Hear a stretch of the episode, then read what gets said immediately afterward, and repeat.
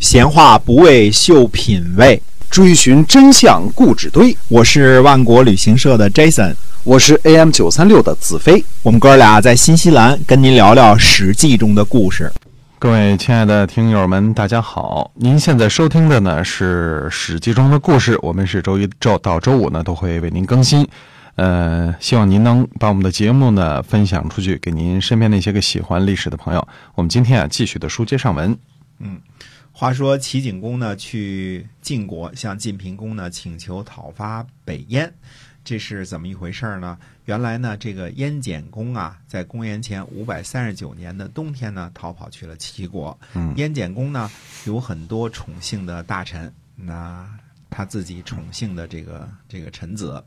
想剪除其他的大臣呢，立他自己的宠臣。这个其他的大臣都是已经封了地的这些个贵族立家的大夫啊。嗯那么公元前五百三十九年的冬天呢，燕国的大夫们呢联合起来杀了燕简公的这些宠臣。燕简公呢害怕，所以呢逃跑去了齐国。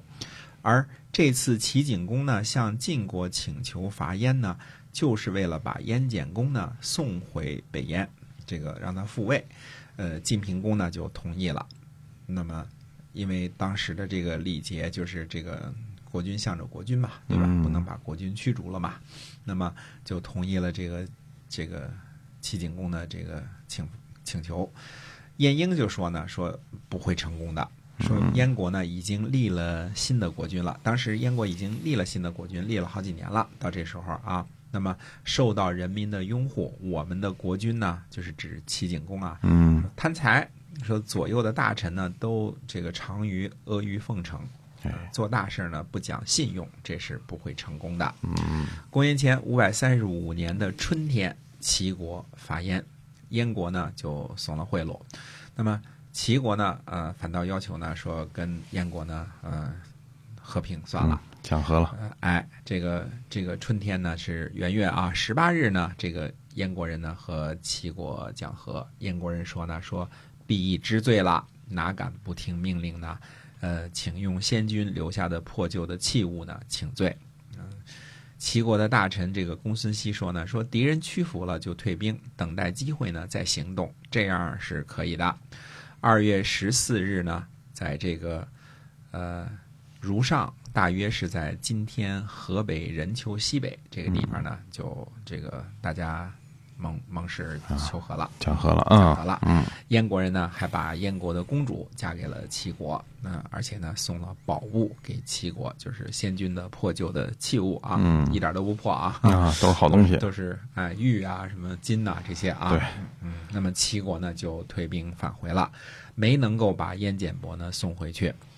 那么，呃，这个我们在这个抛开这个齐国这件事儿，回去还是得说楚国，因为这个时候呢，快到这个进入呢，一开始是吴楚争霸，后来是吴越争霸的时候了啊。那么，嗯楚灵王呢，在做令尹的时候，就原来他是公子围做令尹嘛，对吧？在做令尹的时候呢，他就使用楚王的旗帜去狩猎，啊，这个，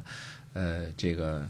呃，叫做欲引无语，就斩断了旗帜的这个呃飘带。实际上，它是叫这个旗帜上那个那个织的那个东西叫流，啊、这个、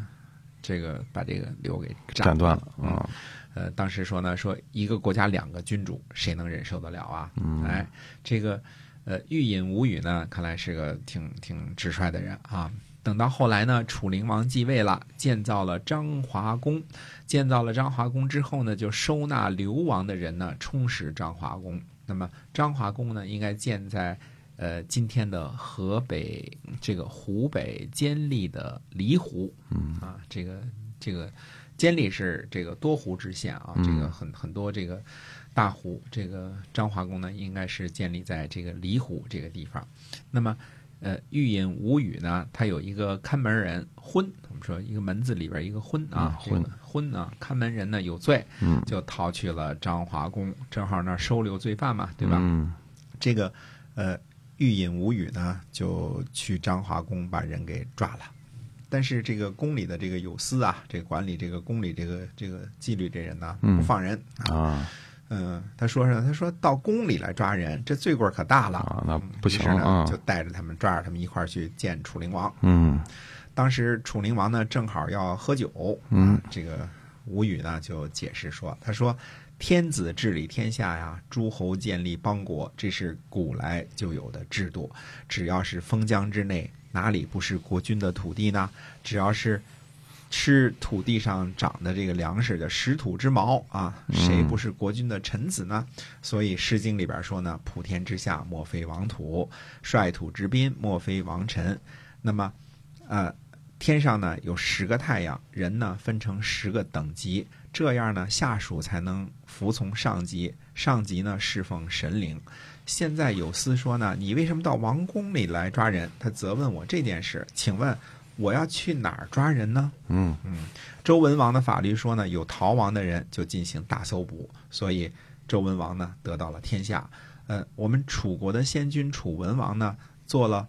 普欧之法，说呢谁要是窝藏赃物，就和盗贼同罪。这才使楚国的这个国土呢到达了汝水一带。如果听有司的，那就没有地方去抓捕这个逃臣了。如果逃了就算了，那都没有下属了，这样对君王您的事业也是有损害的。往昔呢，周文王呢隶属这个商纣王，昭告诸侯的这个。呃，商纣王的罪过当中有一条说呢，说商纣王呢庇护逃跑的人，所以呢，最后商纣王死了。君王您呢，刚刚求得诸侯们这个拥戴为这个盟主嘛，对吧？哎你就效法商纣王，这是不可以的。嗯楚灵王说呢，估计急着想喝酒呢啊，啊，这 说带着你的臣子走路吧。啊如果这个盗贼得到了宠幸，你就带不走了， 而且呢，赦免了这个这个呃欲饮无语啊，嗯就就没有治他的罪。可见这个楚灵王呢，虽然骄横，但是也还是讲一点道理的啊。啊，如果换做后代集权时代，这个绝对的这种上下级关系，这个呃欲饮无语，就是有十个脑袋，估计一一口气儿都给砍了啊！对 这就个是去王王宫里抓人啊 反了你小子了，是吧？可不嘛啊，你这是呃，你你是嗯不过是一个小小小县官而已了，一个县长而已了，带着兵你就这个去宫里抓人、啊，以图刺王杀驾，哈哈哎就给你砍了。对啊对，这这个说不定冤狱都出来了啊！嗯哎没错但是楚灵王说算了，这个估计赶紧喝酒吧。再说这这这这逃亡这人也没得到宠幸呢，得到宠幸你就带不走了啊！嗯， 趁着这时候你赶紧带走啊！哎，对，趁这会儿赶紧带走吧楚。灵王可能就爱抓来使啊，但哎，对对，是但是但 是对于对于这个逃亡的人比较庇护啊，是是就是啊。但是其实这这是不对的，是人家的臣子就是人家的臣子，嗯有罪逃跑了之后，呃，他不能予以庇护。嗯那这个呃这个欲饮无语呢，就是讲个理儿，对吧？哎我虽然是个小县长啊，但是呢，但我占理儿是吧？哎，但我占理儿，所嗯以就去这个新建的昭华宫里把这个。把我这陶臣啊，这看门人给干嗯了婚给给弄来了，就是啊，辞职不写报告哪 行啊，是 吧？那都逮回来哎逮回来了，逮回来了。对，哎，所以呢，那个时候还没有后来的那种，这个就是集权的时候，这个没有那么的绝对的这种上下级的关系，就一点儿都不能够违背，而且违背一点儿了就要这个砍头，这个这么严格森严的这种等级，这个，呃，我们历来的就是追求这个王权权力到了已经这个到了极端的地步了，对，已经到了极端的地步了啊。就绝对是不允许冒犯、碰触的这样对的的权利的啊。对的，后来我们讲到这个这个，后来讲到这个汉文帝的时候，都会讲这个有人偷了这个这个刘邦庙里一个一个一个环儿，嗯，门环儿啊，这这个怎么处置？是是灭族还是弃市？嗯这么一件事儿啊，这个那那那最后到那时候我们再讲。所以你你你去偷祖庙的这个偷了个门环儿，嗯那就是当时的处罚是自己弃市，就是就是腰斩杀杀了这个人，还是灭了整个这一正族 啊，抄家灭门啊，啊？你这小偷也是不长眼，嗯 这个这个这个是这么两个两个选择啊，嗯所以这个那时候王权就极端的威严了。是的啊，嗯，那这个时候呢，到楚灵王这个时候呢，还没有到这样呢。你嗯去宫里抓人呢，就让你带走了哎啊，该喝酒喝酒。抓抓了吧。嗯嗯，是的，所以呢，这个